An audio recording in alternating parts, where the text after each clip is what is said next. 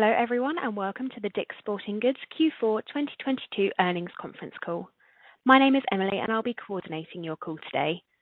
After the presentation, you will have the opportunity to ask any questions by pressing star followed by one on your telephone keypad. And we ask that you please limit yourself to one question and one follow-up question only. I will now turn the call over to our host, Nate Gilch, Senior Director of Investor Relations. Please go ahead. Good morning, everyone, and thank you for joining us to discuss our fourth quarter and full year 2022 results.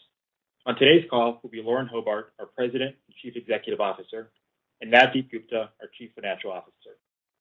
A playback of today's call will be archived on our investor relations website located at investors.dicks.com for approximately 12 months. As a reminder, we will be making forward-looking statements which are subject to various risks and uncertainties that could cause our actual results to differ materially from these statements. Any such statements should be considered in conjunction with cautionary statements in our earnings release and risk factor discussions in our filings with the SEC, including our last annual report on Form 10-K and cautionary statements made during this call. We assume no obligation to update any of these forward-looking statements or information. Please refer to our investor relations website to find the reconciliation of our non-GAAP financial measures referenced in today's call. And finally, for your future scheduling purposes, we are tentatively planning to publish our first quarter 2023 earnings results on May 23rd, 2023. With that, I will now turn the call over to Lauren.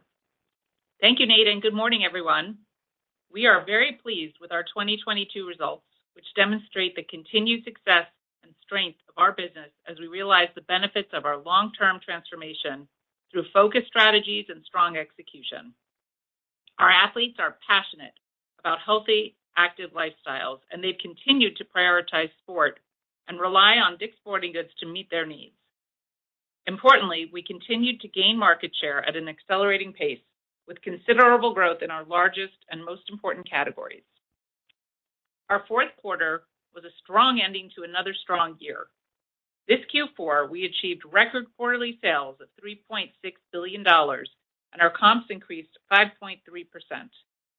This strong comp was on top of a 6.6% comp last year, a 19.3% comp in 2020, and a 5.3% comp in 2019. For this fourth quarter, we delivered non-GAAP EPS of $2.93, significantly ahead of any pre-COVID Q4 in our history. For the full year, we achieved sales of $12.4 billion. Our non-GAAP EBT margin was 11.4%, and we delivered non-GAAP EPS of $12.04. To put this in context, when you look at our 2022 performance versus 2019, our sales increased 41% or $3.6 billion. Our merchandise margin increased more than 300 basis points. Our non-GAAP EBT margin more than doubled, and our non-GAAP EPS is more than 3x higher than 2019. Our strong performance and financial strength position us to increase the rate of investment in our business to fuel long-term growth opportunities and also return significant capital to shareholders. The step change increase in our dividend that we announced today, more than doubling our annualized payout to $4 per share or $1 on a quarterly basis, clearly reflects our strong conviction in the structurally higher sales and earnings profile of our business and our ongoing focus on delivering shareholder value. With 2023 marking our company's 75th anniversary, this is an incredibly exciting time for DICK'S Sporting Goods. Our company was founded in 1948 by Dick Stack with a dream and $300 from his grandmother's cookie jar. Under Ed's leadership, it's grown from a small bait and tackle shop to become the preeminent sporting goods retailer in the country.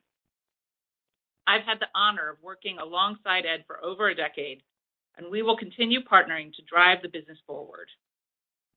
While we will take the time to celebrate our heritage, we believe it's just as important to use this milestone as an opportunity to look forward.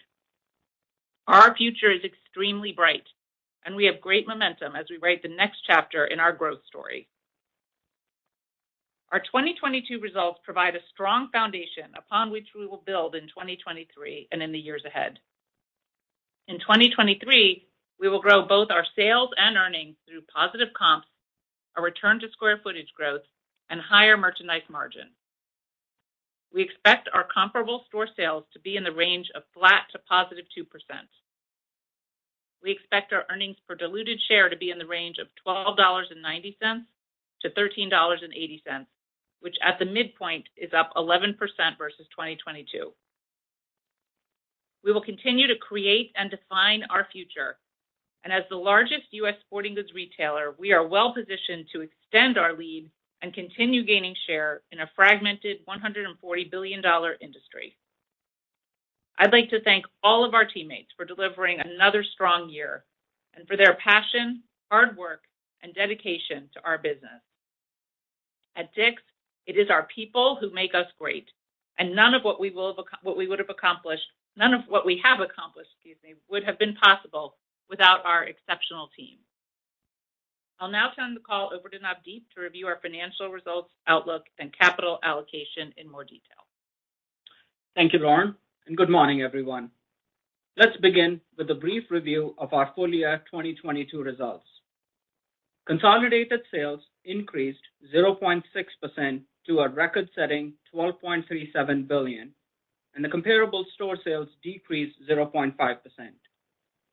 When compared to 2019, sales increased 41.3% or 3.62 billion, demonstrating the sustainability of our structurally higher sales compared to pre-COVID levels.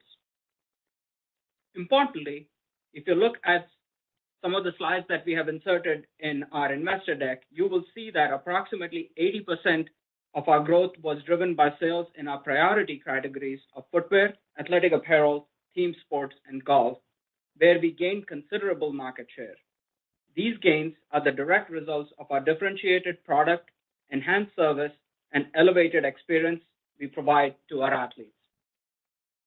On a non-GAAP basis, gross profit for the full year was 4.29 billion or 34.65% of net sales and declined 368 basis points from last year. However, our gross profit increased 531 basis points over 2019 on a non-GAAP basis. As expected, the year-over-year decline was driven by merchandise margin rate decline of 303 basis points.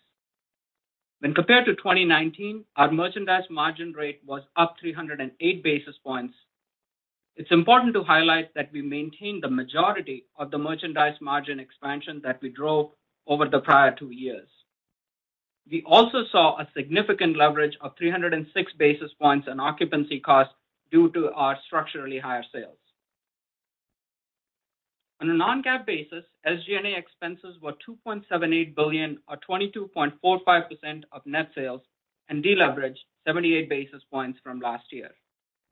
SG&A dollars increased 112 million, primarily due to investments in hourly wage rates, talent, and technology to support our growth strategy. This was partially offset by lower incentive compensation expense. When compared to 2019 on a non-GAAP basis, SG&A leveraged 178 basis points due to the significant sales increase. Interest expense was 95.2 million, an increase of 68.2 million on a non-GAAP basis compared to the same period last year. This increase was primarily due to 52.8 million of interest expense related to the 1.5 billion senior notes issued during Q4 of 2021. The current year also included 23.3 million of inducement charges that were partially offset by cash interest savings, both related to our exchange of approximately 516 million of principal of our convertible senior notes. Driven by our structurally higher sales, expanded merchandise margin, and operating efficiencies compared to pre-COVID levels, non-GAAP EBT was 1.41 billion or 11.43% of net sales. This compares to a non-GAAP EBT of 440.5 million or 5.03% of net sales in 2019, an increase of close to $1 billion or 640 basis points as a percentage of net sales. The additional slides that we have included in our investor deck highlight the key drivers of our structurally higher profitability today versus pre-COVID. These include significant leverage of fixed costs due to our structurally higher sales base, a structurally higher merchandise margin due to our differentiated product assortment, more granular pricing management, and the merchandising mix benefits, and the improved e-commerce profitability, which is now in line with the total company EBT margin. In total, we delivered non-GAAP earnings per diluted share of $12.04. This compares to a non-GAAP earnings per diluted share of $15.70 last year and is more than three times our 2019 non-GAAP earnings per diluted share of uh, $3.69. Now moving to our Q4 results. We are very pleased to report a consolidated sales increase of 7.3% to $3.6 billion. This was the largest sales quarter in the history of DICK'S Sporting Goods. Comparable store sales increased 5.3% on top of a 6.6% increase in the same period last year, a 19.3% increase in Q4 of 2020, and a 5.3% increase in Q4 of 2019. Our strong comps were driven by a 7.6% increase in transactions, partially offset by a 2.3% decline in average ticket. Within our portfolio, our priority categories did very well, driven by our differentiated assortment across footwear, athletic apparel, and team sports. When compared to 2019, sales increased 37.9% or 988.1 million. On a non-GAAP basis, gross profit in the fourth quarter was 1.17 billion or 32.44% of net sales and declined 514 basis points versus last year. However, our gross profit increased 384 basis points over Q4 of 2019 on a non-GAAP basis. The year-over-year decline was driven by merchandise margin rate decline of 640 basis points and partially offset by lower supply chain costs. As planned, during the holiday season, we provided our athletes with a series of compelling item level deals. Additionally, we continue to address targeted inventory overages due to the late arriving spring product. As a result of these actions, our inventory is in great shape as we start 2023. We are taking in new receipts and could not be more excited about our spring assortment. Importantly, when compared to 2019, Q4 2022 margin rate is 209 basis points higher, driven by a differentiated assortment combined with our sophisticated and disciplined pricing strategy and a favorable product mix. These are the same key contributors to our structurally higher margins that we have been emphasizing. On a non-GAAP basis, SG&A expenses were $823.7 million or 22.9% of net sales and leveraged 48 basis points compared to last year. Interest expense was 18 million, an increase of 9.2 million on a non-GAAP basis compared to the same period last year. This increase was primarily due to 11.4 million of interest expense related to the 1.5 billion senior notes issued in January of fiscal 2021. Driven by our structurally higher sales, expanded merchandise margin uh, and operating efficiencies compared to pre-COVID levels, non-GAAP EBT was 350.5 million or 9.74% of net sales. This compares to a non-GAAP EBT of $148.6 million or 5.7% of net sales in 2019, an increase of 201.9 million or 404 basis points as a percentage of net sales. In total, we delivered non-GAAP earnings per diluted share of $2.93. This compares to a non-GAAP earnings per diluted share of $3.64 last year and represents a 122% increase over 2019's non-GAAP earnings per diluted share of $1.32. As Lauren said, we are very excited about the opportunities ahead of us, particularly in our core business with DICK'S House of Sport. As a result, we plan to convert our 17 existing Field & Stream stores, the majority of which are part of DICK'S Field & Stream combo store, to DICK'S House of Sport or larger format DICK'S stores and exit the Field & Stream brand. We closed 12 of these stores during Q4, and we plan to convert the remaining stores by 2024. As a result, in Q4, we incurred pre-tax charges totaling 30.1 million, primarily non-cash impairments of Field & Stream store assets. These charges, along with certain items related to our convertible senior notes, were included in our GAAP earnings per diluted share of $2.60. For additional details on this, you can refer to our non-GAAP reconciliation table of our press release that we issued this morning. Now looking to our balance sheet, we ended Q4 with approximately 1.9 billion of cash and cash equivalents, with no borrowings on our 1.6 billion unsecured credit facility. Quarter-end inventory levels increased 23% compared to Q4 of last year. As a reminder, we were chasing inventory last year amidst industry-wide supply chain disruptions. Therefore, the more useful comparison is against 2019. Compared to Q4 of 2019, our 38% increase in sales was well ahead of our 29% increase in inventory. Our inventory is healthy and well-positioned. Turning to our fourth quarter capital allocation, net capital expenditures were 89.8 million, and we paid 39.3 million in quarterly dividends. We also repurchased approximately 610,000 shares of our stock for 66 million at an average price of $107.53. Furthermore, following the exchange of approximately 95 million of the outstanding principal of our convertible senior notes, we gave notice in February to the convertible note holders that the remaining 59 million will be redeemed in shares for the total principal plus the accrued interest. We expect these notes to be fully paid off by April 18th. Now let me move to our 2023 outlook, which will be for 53-week year.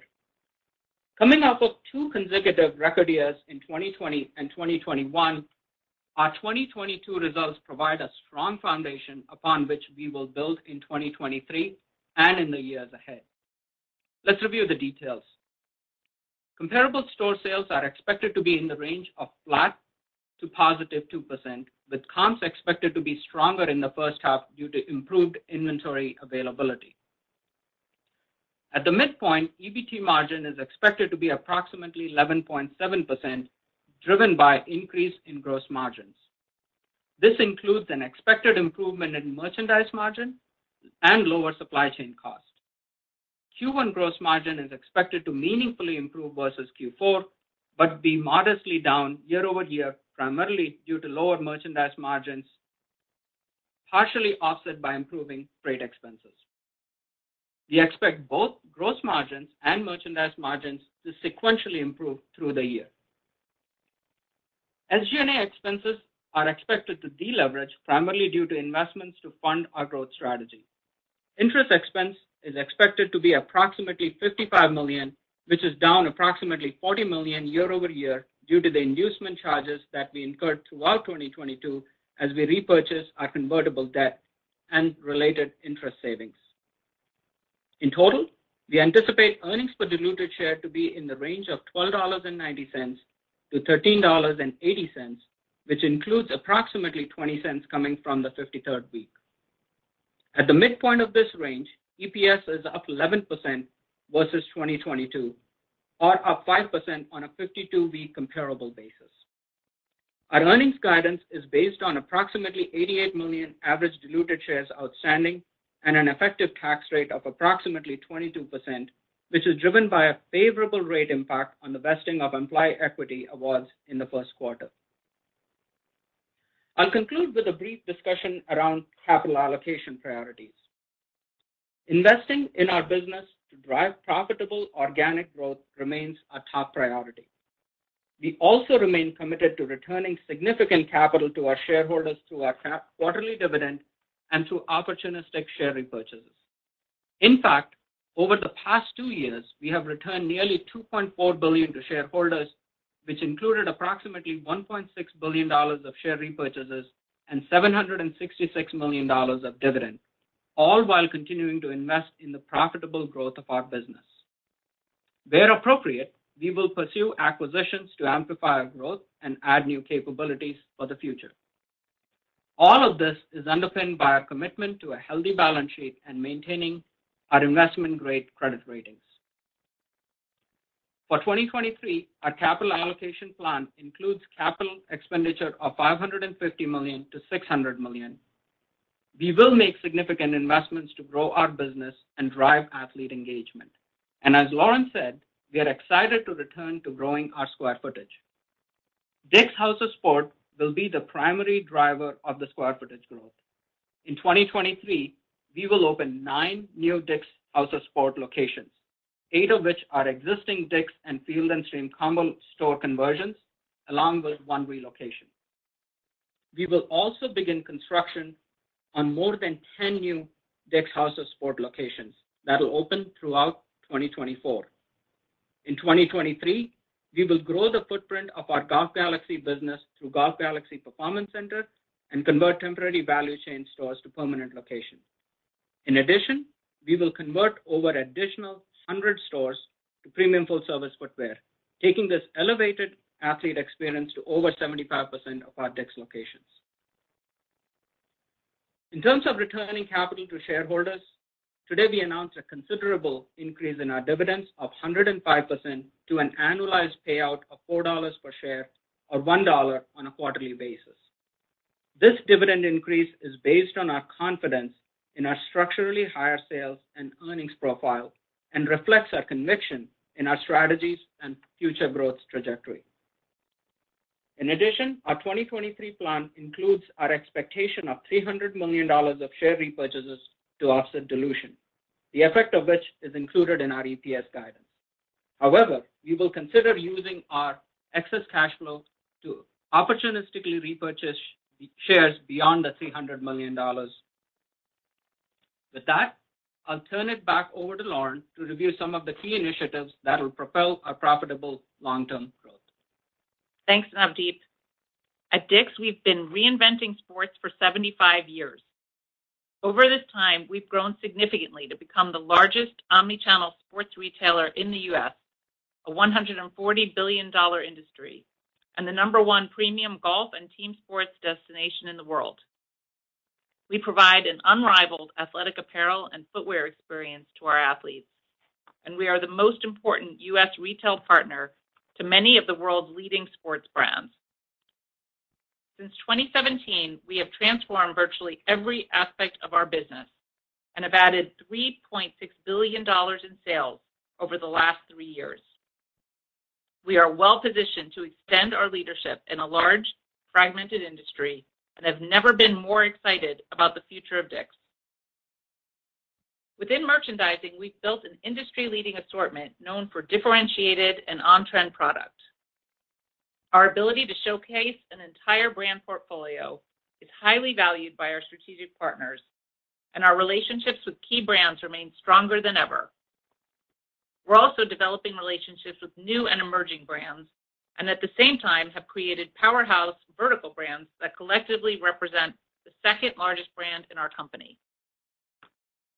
In our stores, we've invested in our teammate experience and training to heighten our team's ability to provide an enhanced level of service to our athletes, all while continuing to make DICK'S a fun and rewarding place to work. We believe strongly that highly engaged teammates are critical to providing a great experience for our athletes, and our culture is one of our key competitive advantages. In 2022, we were named one of Fortune's best workplaces in retail, and just last month, we were named one of America's best large employers by Forbes. Along with enhanced service, we've leveraged distinct in-store elements powered by technology to provide an unparalleled athlete experience. Experiential in-store elements such as HitTrax batting cages, TrackMan golf simulators, and premium full-service footwear decks inspire confidence in our athletes and reinforce the power of our expertise. These strategies, in combination with our personalized marketing engine and brand-building efforts, are working. We added 7 million new athletes during the year and reached record highs in our active athlete database in Q4. Our new athletes continue to skew younger and more female, representing a great opportunity for future growth. Importantly, our Gold athletes, our most valuable cohort, hit a record high of over 7 million people, equating to nearly 30% of our active ScoreCard members.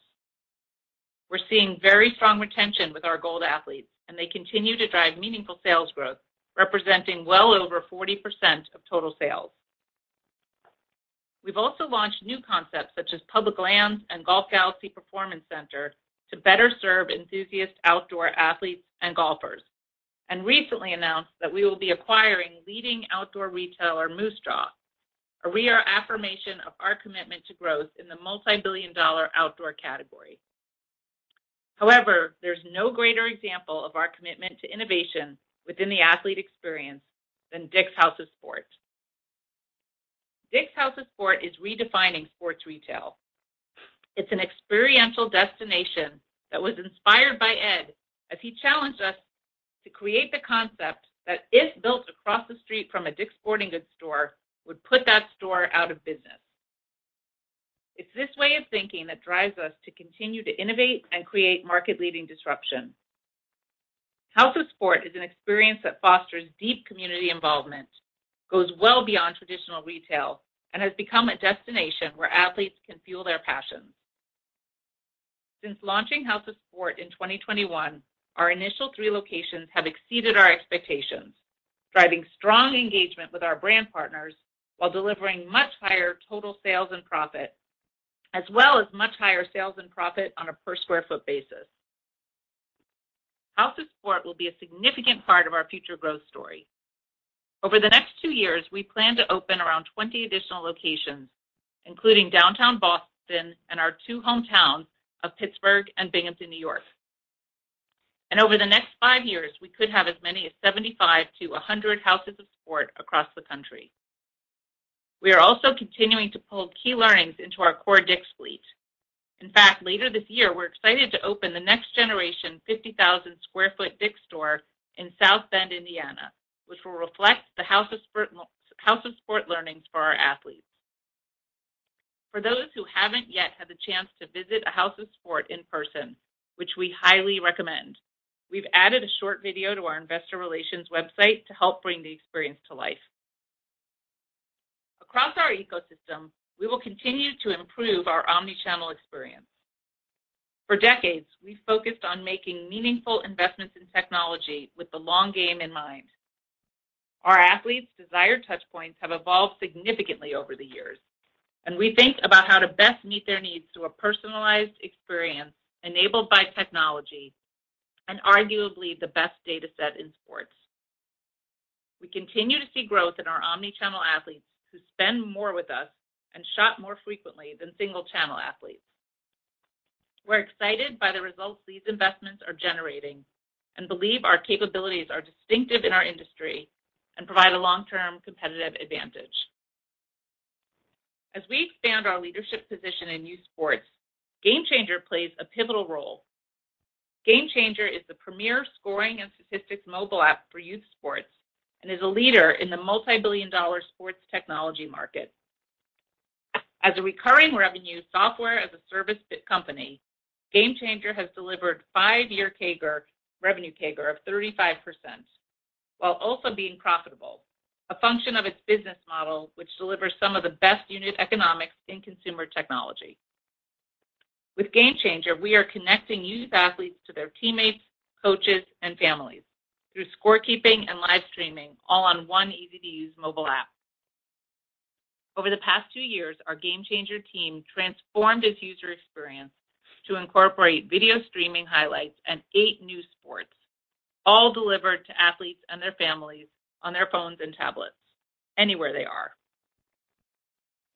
Every year, nearly 6 million games are covered on GameChanger, and athletes and their families engage with the platform for over 280 million hours.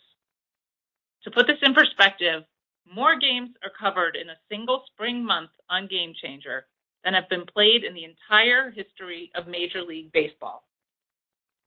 We were honored to see GameChanger named to Fast Company's list of the world's most innovative companies for 2023, and also be named as a finalist for the Sports Business Journal Tech Awards that will be held later today. Looking ahead, we will continue innovating within youth sports technology and strengthening this important connection with athletes. Lastly, we have big plans for our brand in 2023.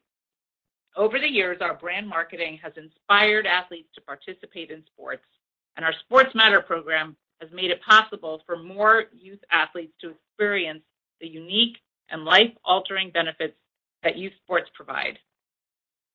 We believe it's time to blend the inspiration and aspiration that's always been a part of our brand marketing efforts with the raw power and emotion of our Sports Matter initiative. To make that happen, we're really pleased to share that we will be relaunching our brand during the upcoming NCAA tournament with a campaign focused on the power of sports to change lives. We are so proud of the great work our team has done, and if you're watching the tournaments, men's or women's, I promise you will not miss it. In addition, we're combining this with a commitment from our foundation of more than $5 million to fund 75 youth sports organizations, each with a $75,000 grant to keep kids playing. In closing, we want to reiterate that our strong Q4 and 2022 performance is the direct result of our strategies, our agility in meeting the evolving needs of our athletes, and our relentless drive to innovate, all supported by outstanding execution from our team. Since 1948, DICK'S has believed in the power of sports to change lives, and we are committed to bringing this belief to life through our athlete experience, brand engagement, differentiated product, and most importantly, our people. These are the pillars of the new foundation of growth for our business, and we believe that no one is better positioned to lead in the marketplace. Before concluding, I'd like to thank all of our teammates across our stores, distribution centers, and customer support center for their outstanding efforts and continued commitment to our business. This concludes our prepared remarks. Thank you for your interest in DICK'S Sporting Goods. Operator, you may now open the line for questions. Thank you. We will now begin the question and answer session. Please register your questions by pressing star followed by one on your telephone keypads. We would like to remind all participants to please limit yourself to one question and one follow-up. We will pause momentarily to compile our Q&A roster.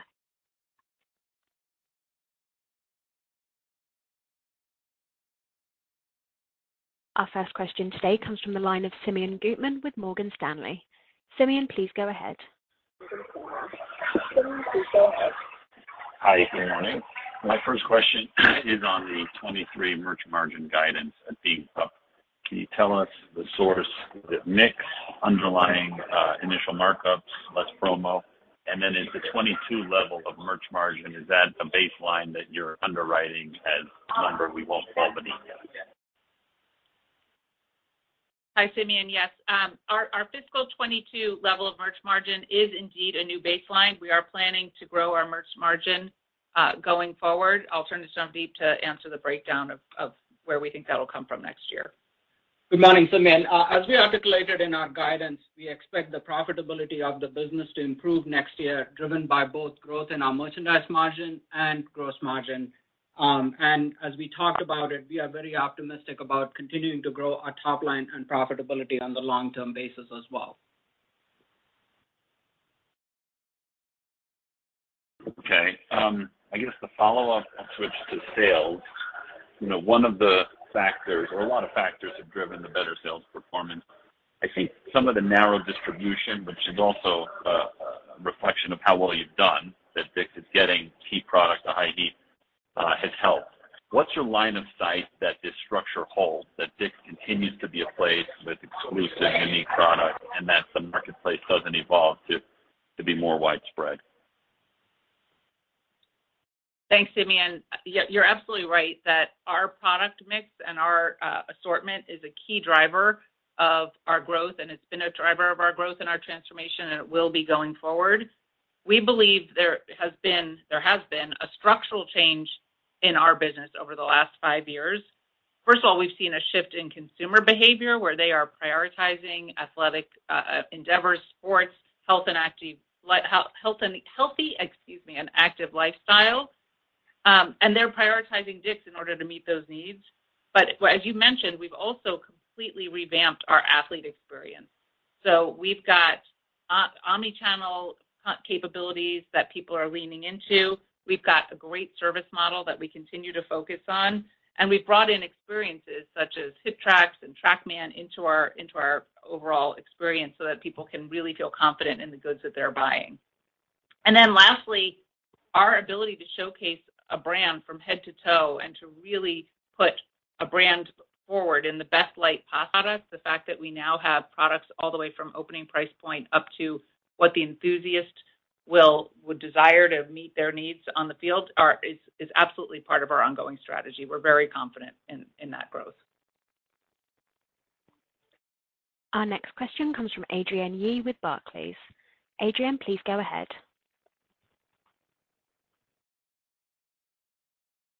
Great. Excuse me. Thank you very much, and um, nice end uh, to a great year.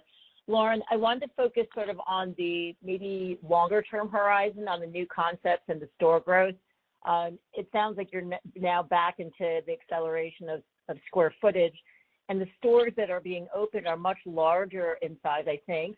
Um, can you talk about kind of the sales productivity of those boxes and the EBIT contribution and how we should think about that sort of impacting the consolidated four-wall? And then my follow-up, Navdeep, is also on that. Um, in that kind of top-line environment, um, what do longer term kind of EBT margins look like maybe on a three-year or five-year horizon, if you will? Thank you very much. Thanks, Adrienne.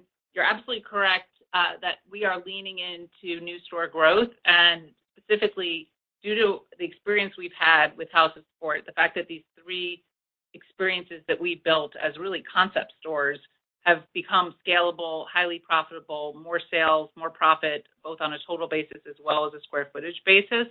We are leaning into that growth. And so we will have nine that are being built this year uh, from remodels and one relocation, as well as 10 in the pipeline for 2024 uh, that we're already gonna start construction this year. We're very, very bullish on House of Sport and what this can do for our athlete experience and our business. Navdeep. Adrienne, um, great question. Now, I think that maybe there is two ways to answer this. First of all, like we have said, 2022 is the new baseline foundation upon which we will grow on sales and earnings over the long term. As also Lauren noted, um, you know, as we look to the future, we still believe there is tremendous amount of share gain opportunity for us. We are the largest sporting goods Um, company, and right now our share in a $140 billion industry is just 8%. So as we look to the future, we are very optimistic about the opportunity that we have to continue to provide differentiated assortment and service to our athletes and continue to gain share.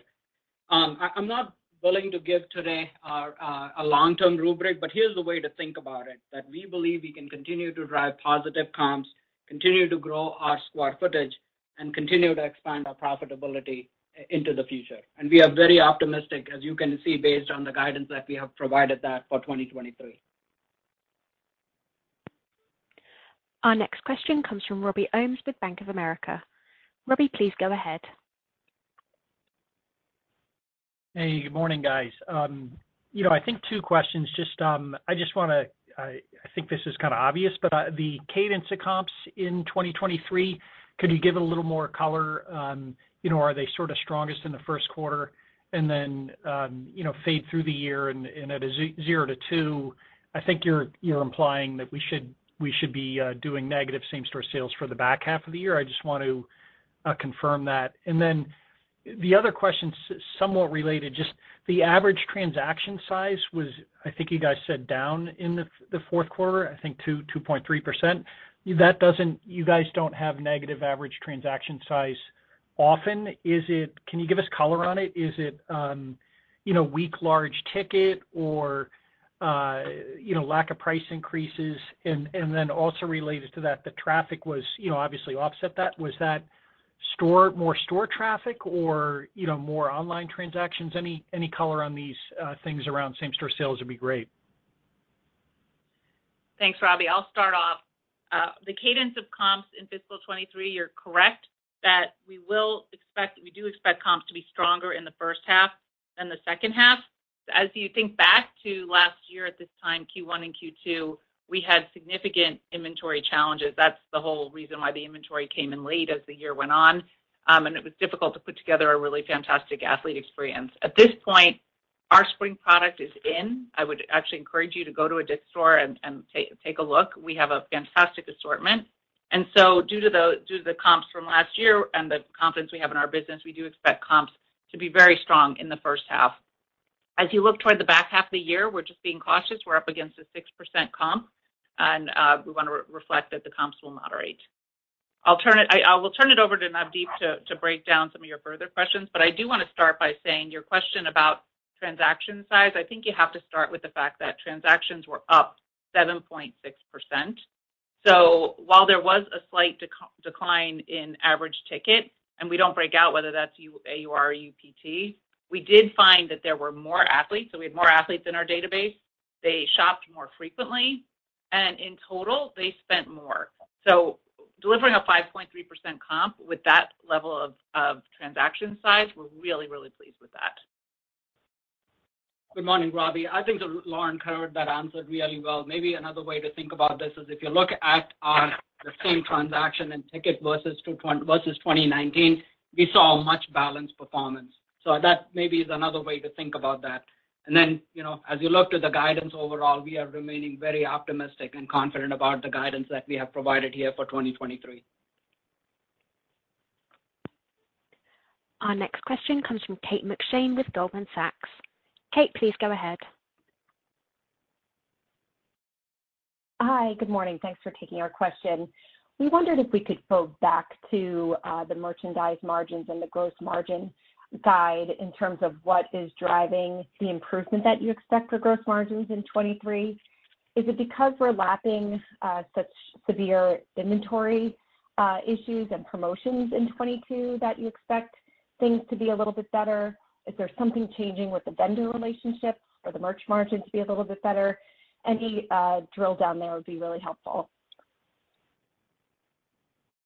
Good morning, Kate. This is Navdeep. Um, we gave two uh, color that the merch margin and gross margins will improve into 2023 through drivers merch margin as well as the lower freight expenses that we will start to see the benefit into the inventory positions in Q1, both for us as well as the inventory uh, in the industry was pretty lean and was pretty constrained. So as we are annualizing that, we expect some level of normalization cadence for the merch margin expansion.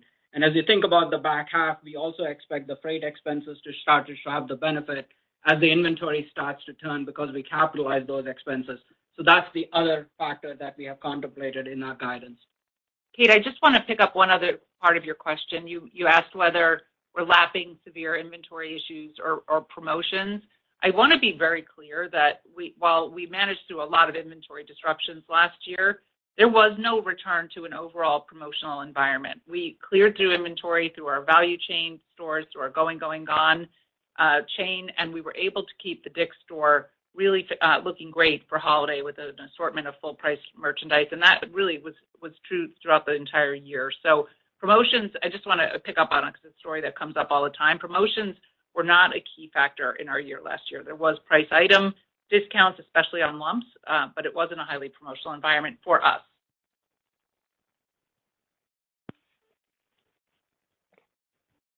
Our next question comes from Chris Horvers with JPMorgan. Chris, please go ahead.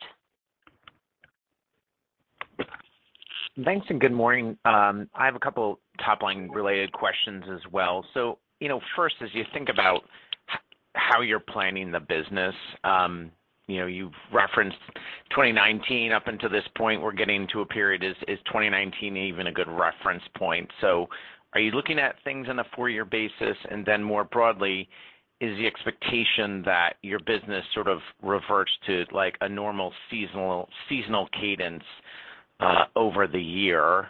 Uh and then related to that, just as you think about that back half and that hard compare, do you know to what extent do you think that the promotions elevated the comp trend in the back half of the year as uh, in terms of like, you know, some sales that you're just gonna have to naturally get back?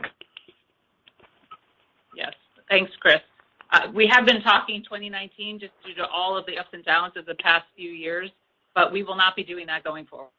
2022 uh, is the new base from which we're gonna grow. We're gonna grow top line and bottom line. And yes, it is our hope that this year, finally, there's some normalized seasonal cadence just because with the inventory challenges for last year and uh, the impact that had on consumer shopping behavior, as well as some of the um, issues people were having with inflation. All of that will we are hoping will normalize this year so that we can continue to plan from this going forward. Uh, important point and related to what I was just saying to Kate, our promotions did not elevate our comp trend in the second half. In fact, most of the inventory liquidation that we had happened in our value chain and in our warehouse stores, which don't affect our comp. Our comp was driven by uh, transactions, 7.6% increase in transactions. Got it. Our next question comes from Mike Baker with D.A. Davidson. Mike, please go ahead. Uh, okay. Uh, geez, I hate to ask two mundane, boring modeling questions, but uh, I did wanna ask you about your 2020 sales growth or sales outlook versus comps. We can probably estimate the extra week, but is Moosejaw, which I think is $200 million, supposed to close in March, is that in the guidance would that be above and beyond? Uh, Mike. Go ahead, Navdeep. Mike, Moosejaw is not included in our guidance as the transaction has not yet closed. Um so we will include that commentary in our next quarter's uh, outlook. It's not likely to be material. Okay. Fine. Um, eh, okay. And then I'll ask a second uh, modeling question. Talk to us about interest income.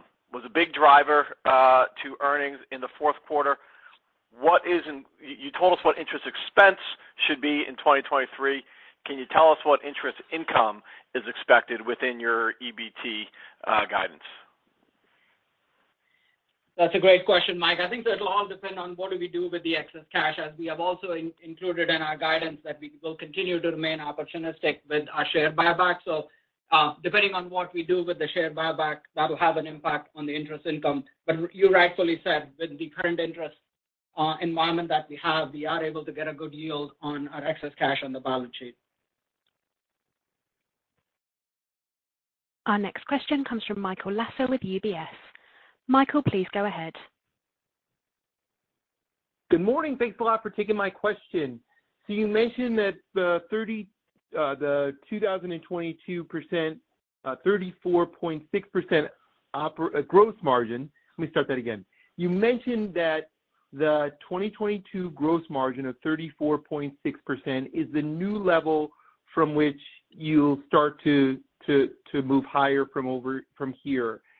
Yet the 34.6% gross margin last year had a significant amount of inventory liquidation within that. So it, plus you have the benefit of lower transportation costs. So A, why wouldn't you get more of that back? And to what degree are you just assuming that transportation costs are gonna drive the gross margin in 2023? In a nutshell, why isn't your gross margin gonna be even better moving forward? Are you expecting that promotions are gonna increase and that'll provide a little bit of an offset? Um, Michael, let's let's make sure we understand your question correctly because um, maybe I'll begin with the middle part of your question. You indicated that the transportation cost was a benefit in 2022. Actually, that is not the case because we recognize the freight expenses over the terms of the inventory. So by the time we started to see the early benefits of the freight expenses, by the time it rolls through, we actually will start to see the benefit in the second half of 2023. Um, in terms of uh, the guidance, that's kind of the first part of your question. What we said was both the sales and the profitability, and we're not indicating to the gross margins. We're talking about the overall profitability of the company is the new baseline.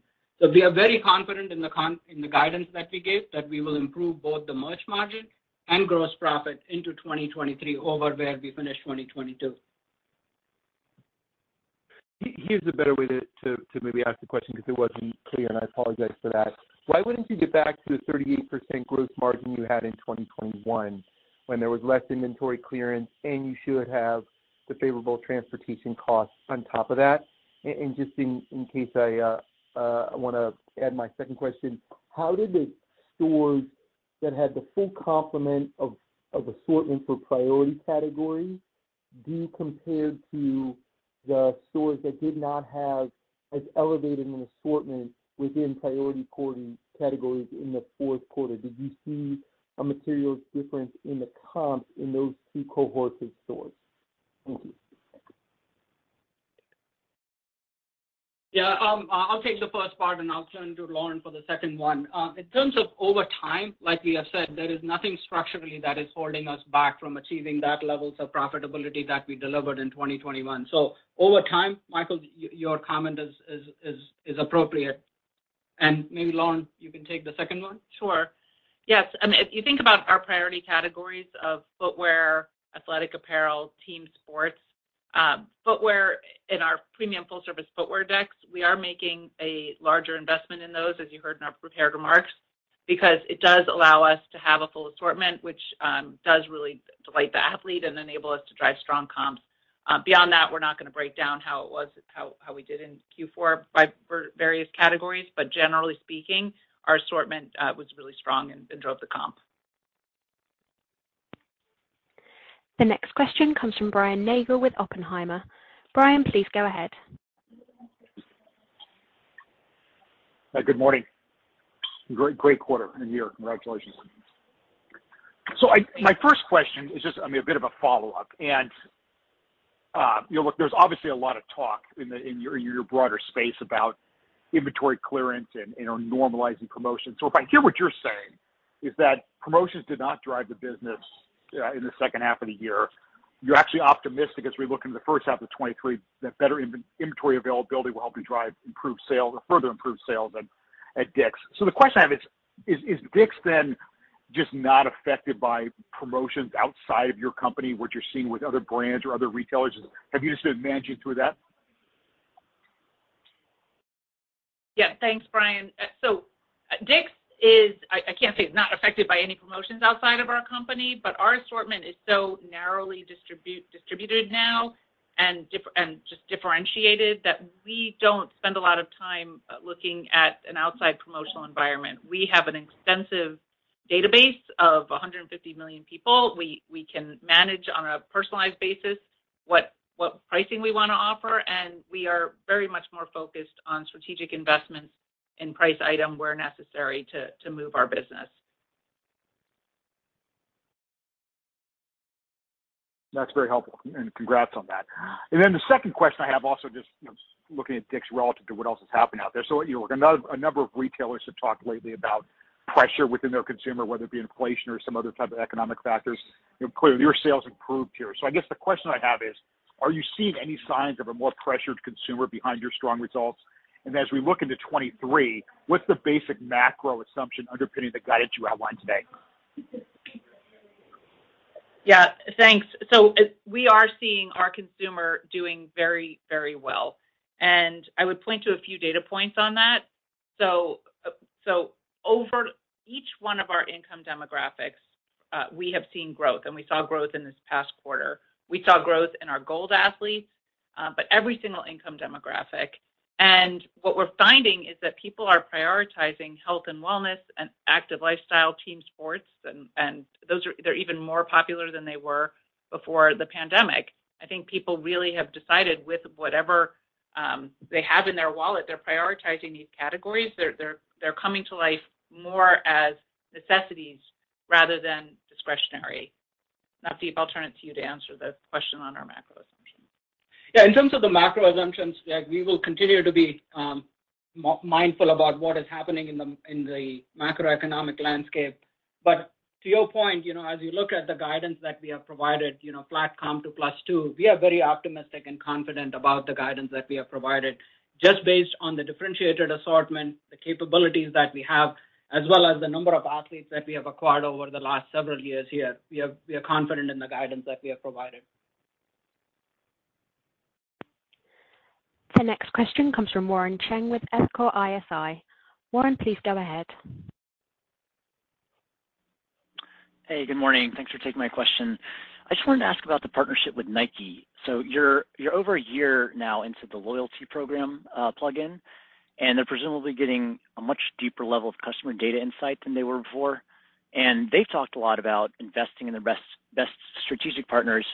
Are there examples you can give on just how they've been using that data or any updates on how they're engaging with you as a partner? Yes, Warren, thank you. Uh, our relationship with Nike is at an all-time high, and that's everything from insights that we are sharing, product information that we're sharing. We're looking very long term at the state of the consumer and each category and working at a very strategic level. We've been very pleased with how the connected membership has gone. We have over a 1 million members now who have opted to link both their Nike and their DICK'S loyalty accounts.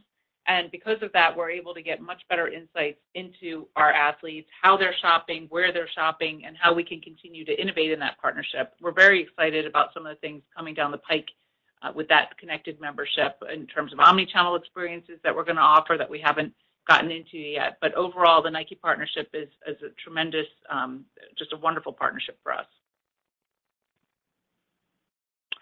Great. And my follow-up, just a clarification on some of the comments you made earlier about the House of Sport uh, rollout. Is that actually gonna be uh, a margin accretive or margin neutral? Uh, or does that take time to scale before that happens?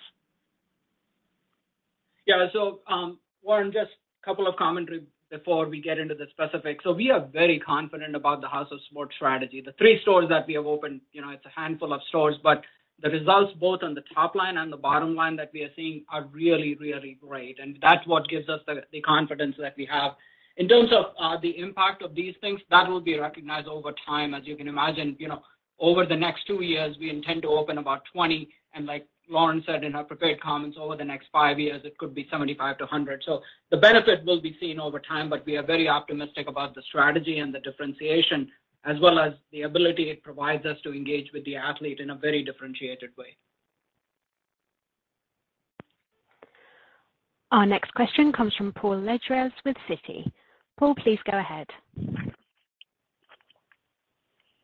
Hey, thanks, guys. I'm curious if you can give an update on Going, Going, Gone. How many did you end the year with? How many are pop-ups versus permanent? And um any anything you could share in terms of what that added to sales in FY 2022, and what's the plan for FY 2023?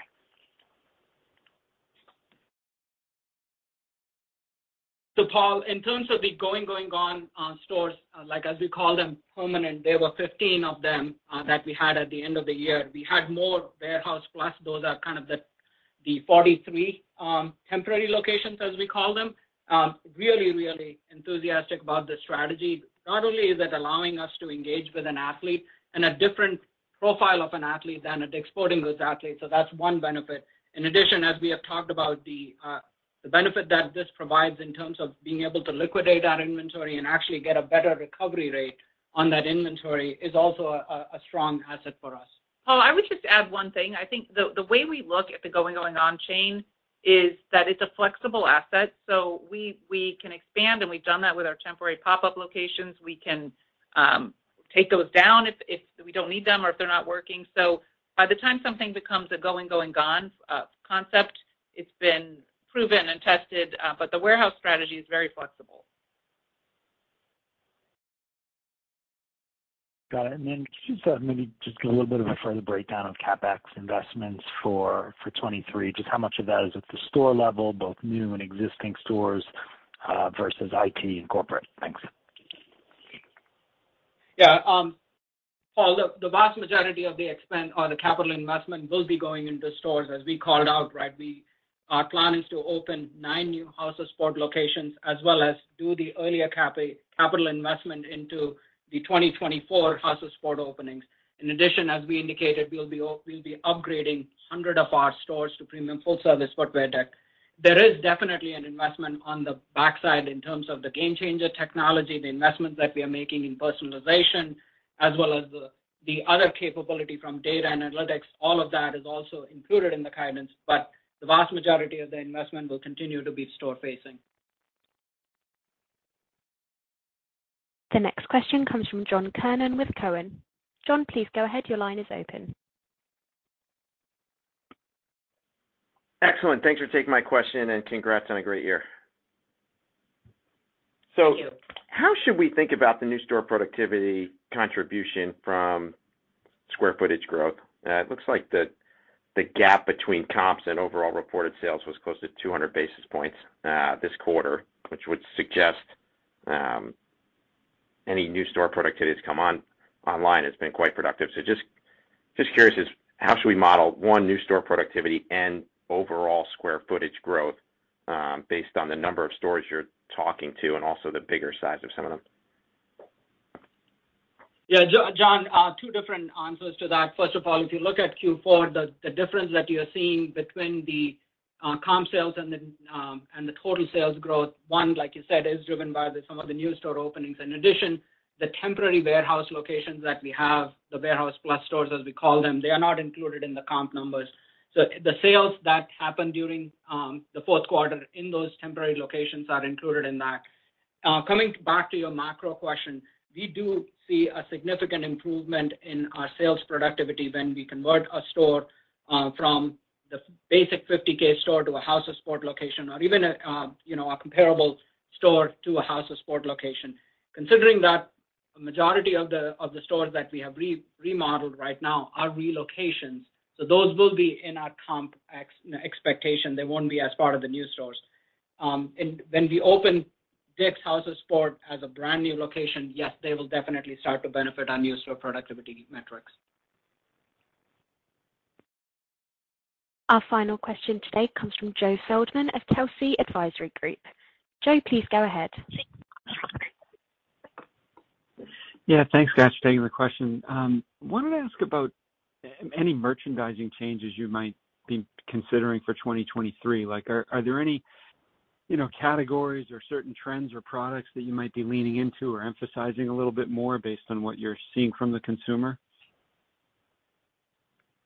Hi, Joe. Yes, um, we are still very focused on our four priority categories: footwear, team sports, athletic apparel, and golf. We're always looking for new trends and new categories, um, but generally speaking, that's the 80% and plus of our business, and that's where we're focused on driving growth. Got it. Okay. Not much newness coming, I guess, for some of those. What about? Um well, I did. hold on, Joe. I didn't say. Oh, sure. Yeah. Sorry, Joe. I just want to I didn't say there wasn't any newness. There's a ton of newness coming. I just wanna share with you that our priority categories of footwear, team sports, apparel, and golf are where we're focused, but there's certainly a ton of newness across the business. Okay. Got it. Okay. Sorry for misunderstanding that. And then, um, with regards to private label, you know, maybe could you share just kind of the latest penetration and what you saw in the fourth quarter? I feel like you guys usually have shared a little more color there around, you know, how the consumer's opting for some of your brands. Yes. Thanks, Joe. Our vertical brands did um, tremendously well last year and in the quarter. We are really pleased with how the DSG brand is doing. It's opening price point brand, high function, high fashion, as well as CALIA and VRST, which are filling white space in our portfolio, and even the Hagen brand doing incredibly well. So as we look to the end of the year, our overall vertical brand penetration for this past year was 14%. We had originally laid out a goal of about $2 billion a few years ago for vertical brands, and we finished about $1.7 billion. Very excited about both the sales and margin opportunity go forward. As you know, vertical brands have 600-800 basis points of higher margin than our average. Unfortunately, that is all the time we have today for questions. I'll now turn the call back to Lauren Hobart, President and CEO, for any concluding remarks. Thank you all for your time today and for your interest in DICK'S Sporting Goods. We'll look forward to seeing you on the next call. Thank you. Thank you everyone for joining us today. This concludes our call, and you may now disconnect your lines.